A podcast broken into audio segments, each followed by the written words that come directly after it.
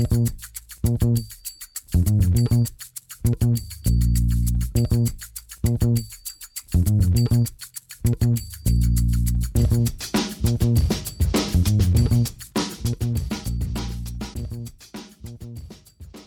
damit hallo und herzlich willkommen zu Football. Mein Name ist Tim Rausch und an meiner Seite ist wie immer Rahman Ruprell. Hallo Rahman. Hallo Tim.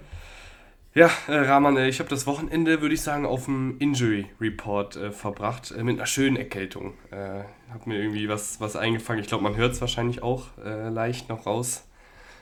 Oder habe ich mich schon soweit erholt? Ja, also es geht, aber gerade erwischt es hier irgendwie jeden.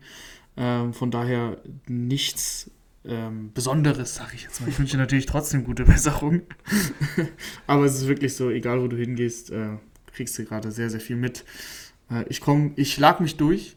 Ich sage, ich bin immer, äh, so ein bisschen erkältet bin ich immer, aber ich schlag mich durch. Ähm, aber ja, es ist, es ist äh, hoffentlich kein Corona.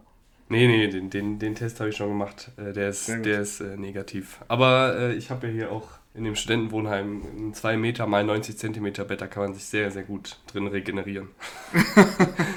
ja, das, das klingt äh, tatsächlich nicht so nice. Aber ich hoffe, du konntest dann wenigstens die Spiele entspannt schauen oder ging's, ging das auch ja, nicht? Ich, ich, hatte auch noch einen Kumpel hier übers Wochenende, der mich äh, extra aus Usedom besucht hat. Also sag, noch mal, sag mal gleich, wie groß war dein Zimmer? Äh, also das Zimmer ist, glaube ich, großzügige, würde ich mal okay. schätzen, 12 Quadratmeter. Ah, okay. Groß. Äh, Können ja noch vier rein eigentlich. ich glaube nicht. Äh, und ein Kumpel, ein Kumpel von mir ist, ist aus Usedom gekommen, da die entspannten, ich glaube, zwölf Stunden Zugfahrt bis hier runter nach Klagenfurt. Und dann hat es mich jetzt übers Wochenende erwischt. Also war äh, ein Wochenende, was durchaus seine Hürden hatte. äh. also, also hat er nur dein Zimmer gesehen oder hat er es noch in nach Klagenfurt geschafft? Ja, er hat sich so fast mit dem Kopf aus dem Zimmer dann rausgelegt, weil er, sich nicht anstecken wollte gegen Ende der Reise. Oh Gott, oh Gott, oh Gott. Aber äh, wir haben dann unter anderem auch Der Hobbit geguckt. Also es war äh, ein sehr, sehr schönes Wochenende dann äh, mit den ganzen Filmen und so in dem Sinne. Das klingt hochromantisch. ja, es war sehr, sehr romantisch. Ähm, aber wir haben Der Hobbit geguckt und jetzt kommt eine wilde Überleitung. Äh, als ich dann Trevor Lawrence geguckt habe am Wochenende und, und ihm beim Footballspielen zugeschaut habe, da habe ich doch glatt gedacht, der erinnert mich so ein bisschen an so einen Elb, wenn er spielt. Nicht nur vom, nee, nicht nur vom Stil her, mit den, mit den langen blonden Haaren. Mhm. Vielleicht bin ich auch gerade noch in einem Fiebertraum, ich weiß es nicht. Äh, ja, aber, vielleicht. ähm, aber auch so von diesem, also es ist so ein leicht erhabener Spielstil, den er in letzter Zeit an den Tag legt. Äh, ich würde sagen, gegen die Titans auch mit einer seiner besten Saisonleistungen und wenn er dann da mit seinen zwei Metern und seinen langen, wehenden blonden Haaren in der Pocket steht und da so elegant äh, auch die Pocket manipuliert und den Passwaschern ausweicht und einen Pass nach dem anderen anbringt und insgesamt in der Partie gegen die Titans auf 368 Passing Yards, drei Touchdowns und keine Interception kommt und 30 von 42 Pässen anbringt, dann äh, hat das schon was Magisches. Und ich glaube, das ist somit die beste Überleitung, die ich je gemacht habe. Ja, das ist eine unfassbar schöne Überleitung. Ähm, Trevor Lawrence, so ein bisschen, so ein bisschen heimlich still und leise, spielt er doch eine wirklich richtig gute Saison. Also war ja, waren ja viele Fragezeichen nach, nach dem letzten Jahr und wir hatten ja ihn jetzt auch schon in diesem Podcast, auch in dieser Saison schon als Thema. Mindestens einmal, ich weiß gar nicht, vielleicht sogar zweimal. Ähm, aber dann, dann, dann waren da auch wieder Tiefs dabei. Aber jetzt so, wenn man sich so ein bisschen auch die Zahlen anschaut, die letzten fünf Wochen ich meine, da war auch eine, eine Bye-Week äh, dazwischen, also die letzten sechs Wochen und, und die letzten fünf Spiele. Ähm, lasst mich das schnell addieren. Das sind sechs, neun, zehn Touchdowns bei keiner Interception. Äh, also wirklich richtig, richtig, richtig guter Football, fehlerfreier Football. Ähm, und ich meine, die Jaguars werden jetzt auch dieses Jahr in den Playoffs nichts, äh, nicht, nichts zu tun haben, beziehungsweise da nicht landen, weil die AFC ähm, echt gut ist. Das ist da einfach schwieriger als zum Beispiel in der NFC. Aber nichtsdestotrotz äh, ist es noch möglich und ähm, die Zweifel sind beseitigt, die man so ein bisschen hatte, so, so, so ganz wenig. So, es war natürlich schon so, dass man gesagt hat, ja komm, es war ein Jahr, gib Trevor Lawrence ein bisschen Zeit und das haben wir ja auch alle gemacht. Aber so ein bisschen ist, ja, ist das schon mitgeschwungen, glaube ich, so dass man gesagt hat, so jetzt irgendwann muss jetzt schon auch noch mal was kommen. Und es kam. Und es kam sehr, sehr gut. Ja, und ich fand auch, dass wir diese Saison auch so ein bisschen zwischendurch mal ein kleines Tief, in das die Jaguars gefallen sind und auch in das Trevor Lawrence gefallen ist. Also ich weiß noch, zu Saisonbeginn waren wir alle super optimistisch, was die Jaguars angeht. Da haben sie, ich glaube, zwei der ersten drei Spiele gewonnen oder sowas. Äh, und, und Lawrence sah auch sehr gut aus und die Offensive hatte irgendwie zig neue äh, Tricks in der, in der Spielkiste mit Doug Peterson als Head Coach. Dann ging es so ein bisschen bergab und Lawrence hat auch ein bisschen abgebaut, aber wie du gerade eben schon gesagt hast, die letzten Wochen und jetzt vor allen Dingen mit dem Titans-Spiel so als i-Tüpfelchen, das sieht echt schon sehr, sehr gut aus und ich glaube, man muss hier natürlich auch sagen, dass die Titans defensive Matchup-mäßig da einfach echt nicht gut aufgestellt ist. Ähm, Titans Defensive, gerade in der Secondary, sind sie einfach echt nicht gut besetzt auf Cornerback und dann können natürlich all die Receiver, die die Jaguars haben und dann hast du noch einen Evan Ingram, der eigentlich so ein Wide Receiver Tight End Hybrid ist. Du hast einen Etienne, der aus dem Backfield noch Bälle fangen kann. Da waren sie einfach ein bisschen überfordert. Äh, ich glaube, es wird Teams geben, die, die zum Beispiel sehr gute Cornerbacks haben, wo dann auch ein bisschen offensichtlicher wird, dass jetzt die individuelle Qualität auf Wide Receiver bei den Jaguars nicht jetzt zu der Top-Riege der NFL gehört. Aber in so einem Spiel können sie da einfach so viele verschiedene Spieler in Szene setzen und, und alle kriegen irgendwie was vom Kuchen ab. Und Trevor Lawrence ähm, fand ich vor allen Dingen jetzt in der Hinsicht gut über die letzten Wochen nicht nur die Big Plays, die ja auch schon in seiner Rookie-Saison da waren, sondern halt diese Down-to-Down-Konstanz und dass er dann auch die einfachen Bälle anbringt, dass er einen guten Rhythmus drin hat, ähm, dass er jetzt auch als Läufer hin und wieder mal was gezeigt hat. Ich meine, der, der Stiff-Arm, war es ein Touchdown? Ja, es war ein Touchdown, ja, ne? Touchdown, wo er den, ja. den Stiff-Arm noch verteilt hat. Ich meine, das war eigentlich ein Play, das, das hätte eigentlich ein Tackle for Loss beziehungsweise dann ein Sack sein müssen, ne? aber er ist... Ja.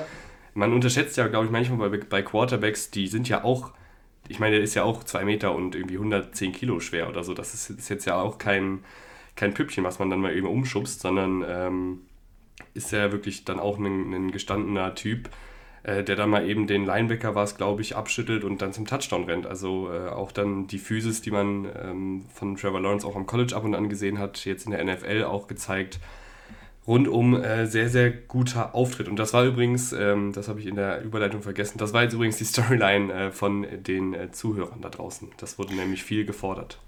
Ähm, darüber hinaus muss man natürlich erwähnen, was nochmal mehr für ihn spricht, ist, dass das Laufspiel in den letzten Wochen äh, zu komplett eingebrochen ist. Also das ist tatsächlich sehr, sehr schlecht. Ähm, ich hatte das so ein bisschen äh, bezüglich Fantasy im Blick, weil Travis Etienne in den letzten Wochen sehr, sehr abbaut. Ähm, und jetzt gehe ich tatsächlich hier gerade, während du geredet hast, ich bin immer noch dabei, von, von Boxscore zu Boxscore und suche gerade das letzte 100 Yard Rushing Game. Da ist es. Es war gegen die Broncos ähm, in London. 17 zu 21 verloren. Äh, das ist schon was her. Das war Ende Oktober. Mhm, 30.10. Ja, Ende Oktober war das letzte Spiel, wo die äh, Jaguars insgesamt 100 Rushing jetzt hatten. Ich meine kein 100 Rusher, sondern insgesamt. Ähm, und das ist dann doch schon erschreckend. Äh, die letzten Wochen waren sehr, sehr schlecht. Auch gestern war sehr, sehr schlecht. Äh, Etienne 17 Rushes für 32 Yards.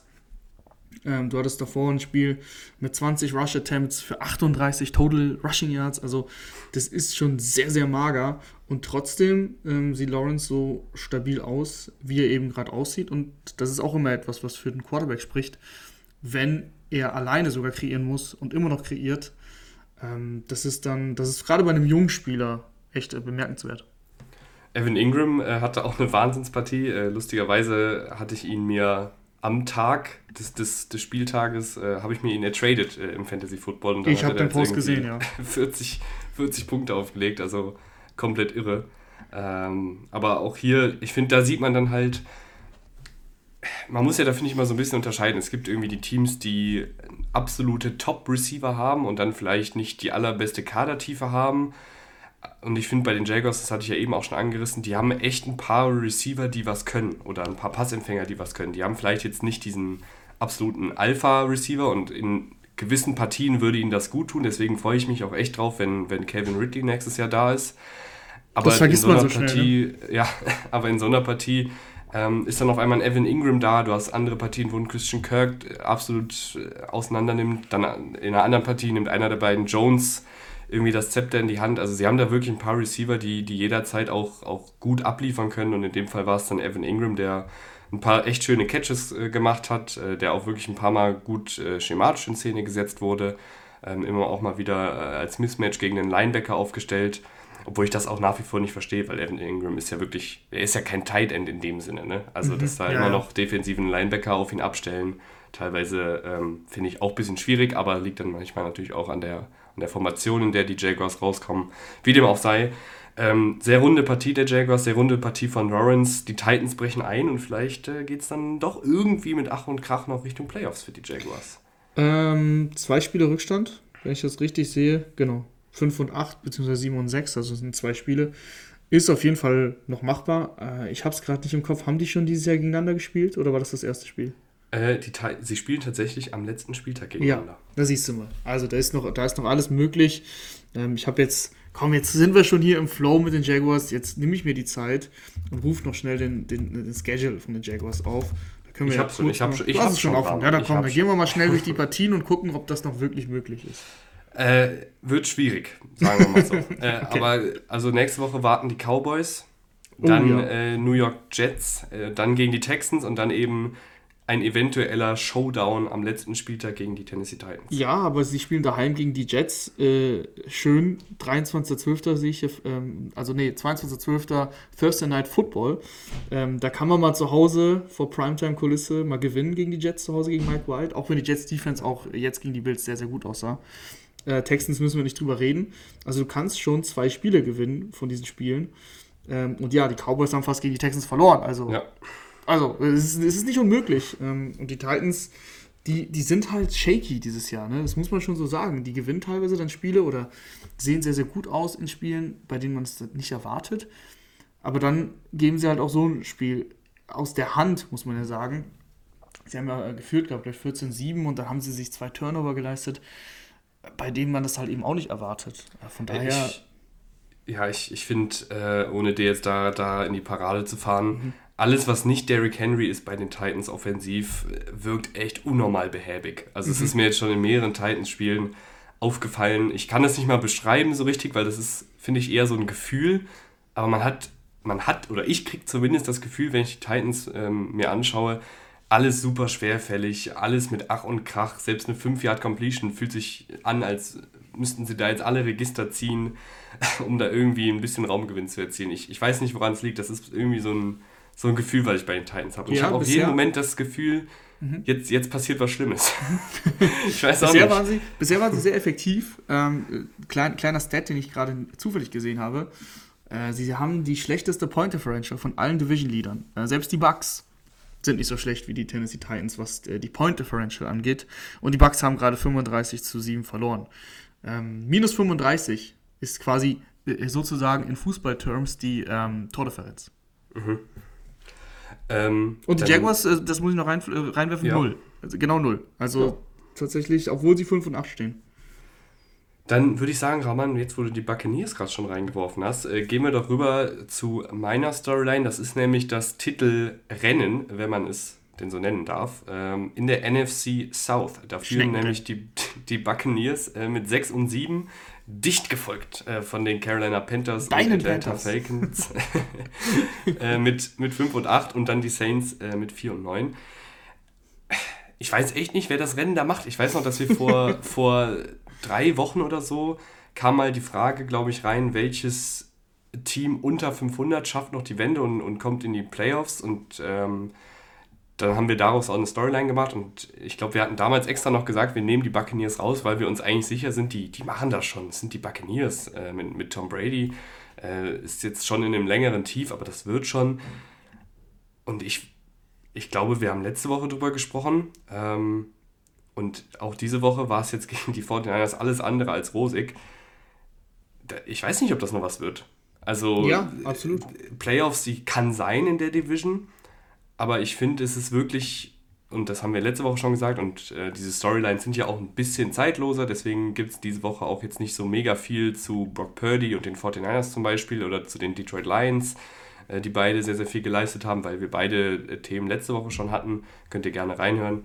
Ähm, aber um zu den Bugs zu kommen, ich meine, wir können da auch immer viel über die, die Verletzungen reden, die auf jeden Fall da sind. Wir können viel über den schematischen Aufbau der Offensive reden. Wir können viel über Early Down Runs reden. Ähm, wir können viel über schlechte, schlechtes Clock Management, schlechtes Play Calling. Und ich weiß nicht, was alles reden. Aber es ist halt auch wirklich teilweise so gewesen jetzt in der Partie gegen die 49ers, dass Tom Brady altert Und, und ich finde, ähm, was mich da immer sehr, sehr ähm, stutzig gemacht hat, jetzt gegen die 49ers, war, wenn sie diese absolut unerklärlichen Abstimmungsprobleme hatten, weil das ist sowas von Brady untypisch, dass er Bälle dahin platziert, wo, wo sein Receiver nicht mit rechnet oder einfach zu spät oder zu früh in Fenster wirft oder in Rücken wirft. Ähm, ich weiß, dass da einmal, ich, ich glaube, das war so zweites Viertel oder so, da hatte er Mike Evans in der Endzone und hat ihn zwei, drei Yards weiter links platziert und Evans dreht sich danach um und guckt da irgendwie zu Brady und das, man, weiß ich natürlich nicht, aber es sieht dann zumindest so aus, als hätten sie da einfach ein Abstimmungsproblem gehabt und das war jetzt auch nicht das erste Mal in dieser Saison, auch mit gestandenen Receivern wie Evans und, und Godwin. Ähm, ist für mich einfach ein bisschen unerklärlich, äh, passt auch gar nicht zu Brady und zu Bradys Spielstil, dass ihm da diese Fehler unterlaufen oder beziehungsweise weiß man ja auch nicht, vielleicht war es auch Evans Schuld, äh, aber auch zu dem passt es eigentlich nicht so richtig. Äh, ich mache mir Sorgen um die Buccaneers. Das Laufspiel funktioniert sowieso nicht. Und wenn sie jetzt im Passspiel auch so Probleme haben, dann äh, ja, ist die Division weit offen. Absolut. Ich ähm, bin ja gerade ein bisschen im, im Schedule-Fieber und bin derweil da ein bisschen schnell durchgeflogen bei den Bucks. Ähm, und die haben halt auch einfach schwierige Spiele noch. Also du spielst jetzt bei den Bengals, beziehungsweise hm. lass, mich, lass mich das nochmal kurz, kurz checken. Nicht, dass ich was Falsches sage weil ich war mir gerade nicht sicher, wer den Heimvorteil da hat. Aber so oder so, du, du hast die Bengals, die haben einen Lauf. Die sind gerade richtig gut drauf. Da spielen sie zu Hause. Sie haben aber einen richtig, richtig guten Lauf. Die Bengals haben die Chiefs geschlagen. Die Bengals sind on a roll und die Bengals wollen diese Division gewinnen, bei der sie immer noch nicht Erster sind. Die Ravens sind nach wie vor Erster, auch wenn man es kaum glauben mag.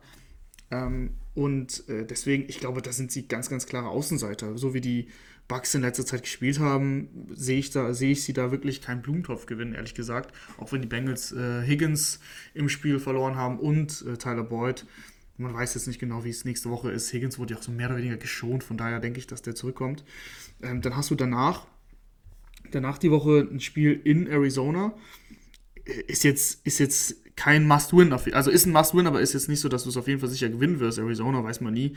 Mit Kyler Murray ähm, die sind auch noch theoretisch im Playoff-Rennen, sehr, sehr theoretisch, aber die spielen heute auch noch, von daher, das wissen wir noch nicht, wie die, wie das, wie die Partie da ausgehen wird. Und dann sind zwei Division-Duelle und jeweils auswärts, also in Carolina und in Atlanta. Ähm, und da geht es um alles. Von daher, wenn die so weitermachen, sehe ich da auch, ich da auch die Panthers besser. Sam Darnold sieht total in Ordnung aus, ähm, seitdem er jetzt wieder bei den, bei den ähm, Panthers startet. Und ich meine, die Falcons, die können so ein Spiel immer mal gewinnen. Die laufen den Ball sehr solide. Und wenn Mariota da keine Fehler macht, klar, es ist natürlich ein, zwei Wenns, aber die Bugs sind da alles andere als sicher. Ja, vor allen Dingen, ähm, die Falcons haben einen vergleichsweise einfacheren Spielverlauf, würde ich sagen. Also jetzt keinen kein super einfachen Schedule. Ähm, nächste Woche geht es dann gegen die Saints, ist dann ein super wichtiges und wegweisendes Duell. Danach gegen die Ravens, vielleicht ist da immer noch Lamar Jackson raus. Wenn ja, dann ähm, ist das auf jeden Fall auch ein Spiel, was man gewinnen kann. Mhm. Dann gegen die Cardinals, hast du gerade selber schon gesagt, ist auch jetzt kein, kein absolut gefährliches Team, es sei denn, Kyler Murray kreiert viel Unternehmen am letzten Spieltag gegen die Buccaneers. Und die Falcons, du hast gerade Mariota gesagt, aber sie haben ja unter der Woche auch den Wechsel gemacht oder beziehungsweise Stimmt, ja, habe ich ganz äh, vergessen. Desmond Ritter wird jetzt starten. Ich frage mich da fast schon ein bisschen, ähm, wenn jetzt Desmond Ritter wirklich gut spielt und die Falcons die Playoffs trotzdem verpassen, dann werden sie sich echt ärgern, ihn nicht vorher gebracht zu haben. Weil die letzten mhm. Wochen war es jetzt schon lange nicht mehr gut mit Mariota. Es war die ganze Saison über jetzt kein absolutes, keine absolute Traumoffensive. Die meisten Spiele, die sie gewonnen haben, war, weil sie entweder den Ball gut gelaufen sind oder schematisch da wirklich gute Sachen gemacht haben. Aber es gab jetzt keinen, oder ich kann mich zumindest an kein Spiel erinnern, wo ich jetzt gesagt habe, das haben sie gewonnen, weil Mariota so toll gespielt hat. Ähm, und Desmond Ritter, wenn der jetzt gut spielt und sie die Playoffs trotzdem verpassen, dann äh, werden sie sich da wirklich in den Allerwertesten beißen, dass sie die Chance äh, vertan haben, weil sie ja. so lange an Mariota festgehalten haben. Letzten, drei der letzten vier Spiele sind verloren gegangen. Äh, alle bis auf das Panthers, bis auf die Panthers-Niederlage waren äh, One-Score-Games, also äh, hätte man vielleicht mit einem Ritter gewinnen können, aber äh, gut, jetzt haben wir ihm natürlich schon sehr viele Vorschusslaubeeren gegeben, aber für dieses eventuelle Szenario äh, ist das auf jeden Fall dann sehr ärgerlich. Aber warten wir natürlich erstmal ab, was, was Ritter so kann. Ich, ich mochte ihn am College ganz gerne, ist tatsächlich stilistisch sogar ein bisschen ähnlich zu Marcus Mariota, also auch ein mobiler Quarterback, der jetzt keine absoluten High-End äh, physischen Fähigkeiten hat, also ist jetzt keiner mit einem absoluten Raketenarm, äh, aber eben sehr flink unterwegs, ähm, kann auch viel selber dann kreieren mit den Füßen hier und da mal ein bisschen Streuung in der, in der Passgenauigkeit, aber jetzt eigentlich auch nicht gravierend. Ähm, kann auch eigentlich ganz gut in der, innerhalb der Playstruktur spielen. Hier und da auch mal ein bisschen den Spielzug verlängern. Also eigentlich im Idealfall ist es irgendwie so Marcus Mariota in Bestform, weil Marcus mhm. Mariota mhm. hatte in seiner Karriere auch schon mal ein paar gute Spiele. Jetzt die letzten Wochen leider nicht mehr, aber ähm, vielleicht geht da jetzt was mit Desmond Ritter und sie gewinnen irgendwie die Saison, äh, die, die Division noch. Oder die Panthers machen es. Ja, ich wollte dich gerade fragen, ähm, hast du denn einen Tipp beziehungsweise einen Favoriten? Ich meine, ich weiß, es ist ein Schneckenrennen, aber ich, ich gehe mal voran und ich sage, die Panthers machen das. Äh, die gefallen Boah. mir, wie gesagt, ganz gut gerade. Also ganz gut im Vergleich, ne? Das ist ja immer klar. Im Vergleich zu den anderen Teams in, der, in dieser Division. Und du spielst nächste Woche zu Hause ähm, gegen Pittsburgh. die Steelers. Dann mhm. spielst du zu Hause gegen die Lions. Die Lions, ich weiß, die sind gerade im Kommen, aber ich meine, das sind zwei winnable Games. Also wirklich, die sind, die sind machbar. Ähm, du hast noch zwei Auswärtsspiele eben bei den Bucks und bei den Saints. Und auch bei den Saints kannst du gewinnen. Und ich meine, klar, die Bucks, das ist ein Head-to-Head, -Head, aber da hast du, also du hast die Möglichkeit, du hast eigentlich alles in der Hand. Ich fände es absolut verrückt, wenn die Panthers äh, die Division gewinnen, obwohl sie irgendwie einen Headcoach äh, mitten in der Saison Es wäre verrückt, aber, aber was wäre denn jetzt dein Quarterback Tipp? gefühlt. Ich weiß es, ich weiß wirklich, ich, ich kann, nee, ich tue mich halt auch nach wie vor, obwohl wir hier seit einigen Wochen sitzen und, und sagen, dass es mit Brady und den Buccaneers, dass es wirklich tiefer gehende Probleme sind, die man jetzt nicht einfach so beheben kann, tue ich mich trotzdem so schwer zu sagen, Brady macht das nicht. Also, das ist wirklich. Ich glaube, das, Brady. Das geht nicht in meinen Kopf. Oh, doch, also, ich glaube, Brady ist auch so ein bisschen dann mit Tampa, ehrlich gesagt. Ähm, ich glaube, Brady ist unzufrieden. Der eh nächstes Jahr ohne Vertrag in Tampa, also ob er dann verlängert oder nicht, mal sehen, aber ich denke halt nicht. Also ich glaube auch nicht, dass er aufhört. Ich glaube tatsächlich, dass er, wo auch immer er hingehen wird, ähm, dass er sich nicht so aus der NFL verabschiedet. Und das wird auch nicht in Tampa sein, denke ich. Ich glaube, dass er mit dem Coaching insgesamt nicht zufrieden ist. Natürlich ist jetzt viel Spekulation, aber ähm, in, dem, in, in, in ihm selber stecken wir natürlich alle nicht. So oder so habe ich einfach das Gefühl, dass er, also das Spiel gestern gegen die, gegen die San Francisco 49ers, das war schon, das war schon sehr schlecht, auch von Brady. Also die Bälle, die da teilweise intercepted auch wurden, aber auch so, du hast es eben an, angesprochen, die Würfe auf Evans, ähm, ja, das war wirklich gar nichts. So schlecht habe ich ihn selten spielen sehen. Äh, und bei den Bucks glaube ich, ja, nur das eine Mal, als sie gegen die, gegen die Saints 31 zu 0 zur Pause zurücklagen. Ähm, oder 38-0, ich weiß es nicht. So oder so, also, die, also ich, ich tue mich unfassbar schwer, da irgendwie noch Glauben in die, in die Bugs zu finden.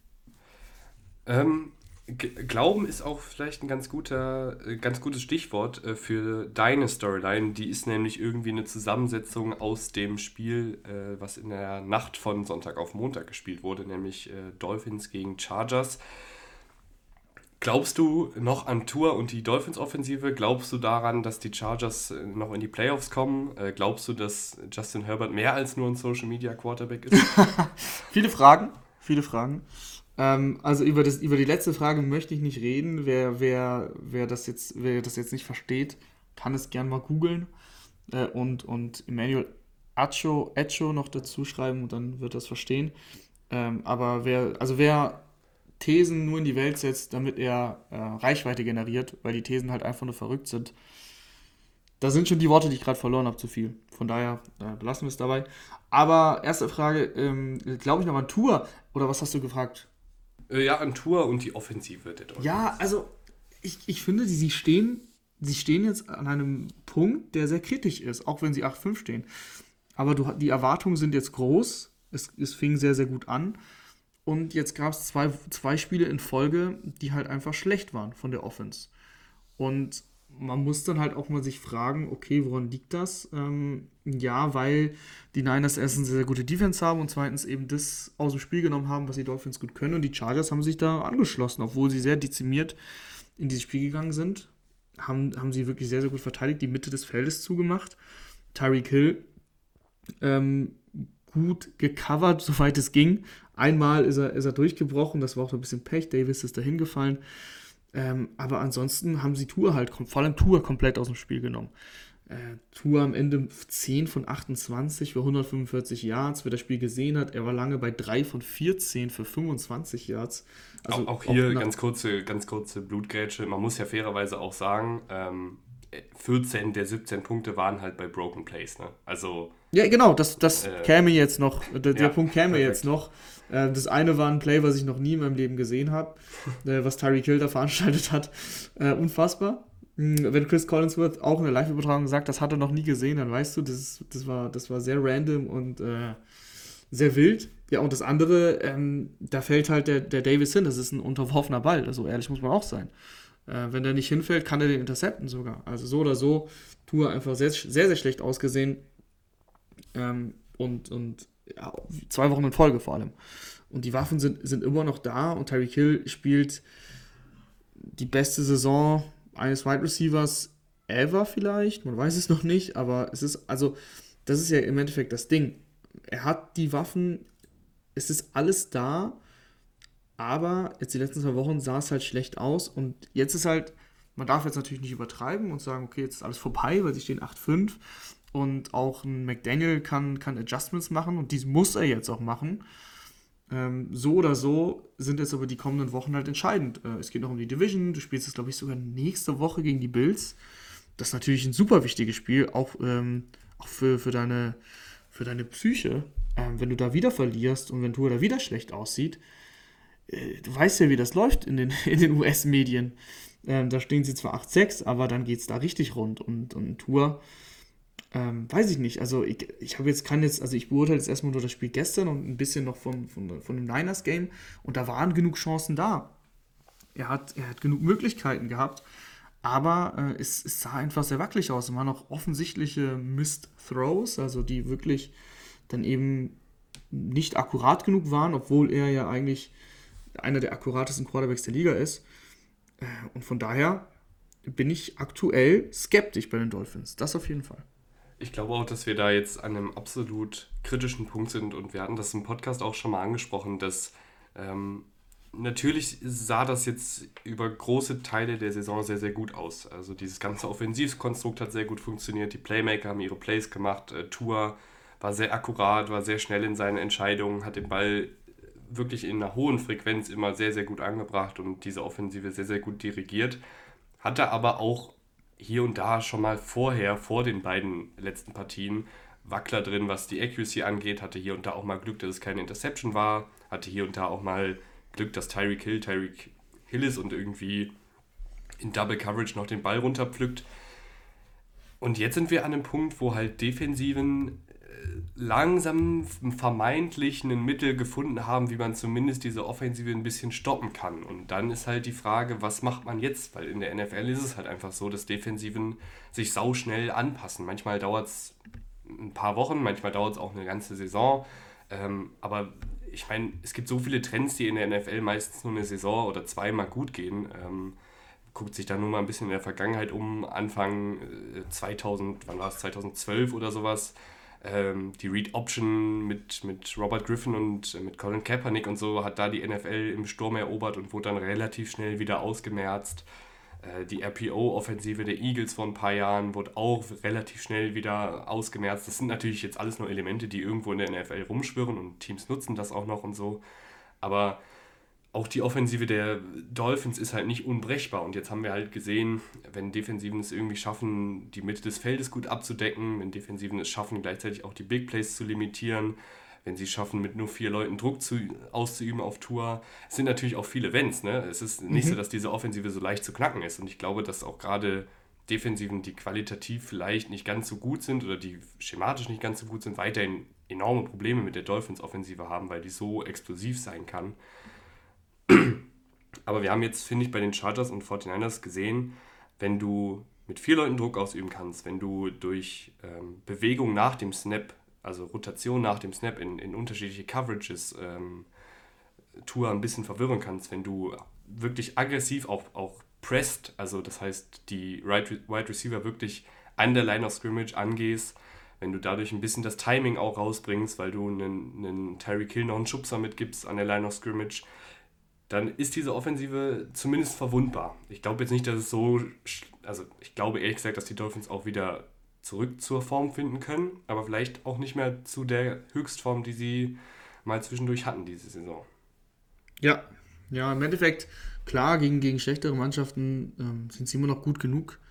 Die Defense ist ja jetzt auch nicht schlecht, äh, und, aber ich bin einfach, ich bin einfach insgesamt skeptisch, wenn es dann eben gegen die, gegen die Big Dogs geht. Ähm, da sehe ich, da sehe es aktuell nicht, aber auch da lasse ich mich gerne von, von McDaniel und Tour und dieser ganzen Offense äh, eines Besseren belehren. Äh, aktuell scheinen Defenses ein Mittel gefunden zu haben und jetzt muss halt eine Antwort kommen und es wird sehr spannend sein äh, zu beobachten, ob diese Antwort kommt. Und wir, wir wollten noch über Justin Herbert reden, oder? Ganz genau, ganz genau. Also du hast, du hast mich, glaube ich, gefragt, ob sie in die Playoffs kommen. Ich, das war schon damals mein Team, als du gesagt hast, wer dreht den Spieß noch um. Da habe ich mich für die Chargers entschieden. Ich weiß, war eine leichte Wahl. Ähm, aber die Chargers, wenn sie sich nicht immer ins eigene Bein schießen würden, ähm, so wie, was heißt so wie bei dem Toucher von Hill, äh, da, haben sie, da haben sie eigentlich alles richtig gemacht und trotzdem kassieren sie einen 60er Fumble Return Touchdown. Ähm, dann sollten sie es natürlich schon schaffen. Sie stehen jetzt 7-6. Äh, ich glaube, sie sind aktuell sogar in der Wildcard. Bin mir nicht sicher. Die Jets haben, glaube ich, auch einen 7-6-Rekord.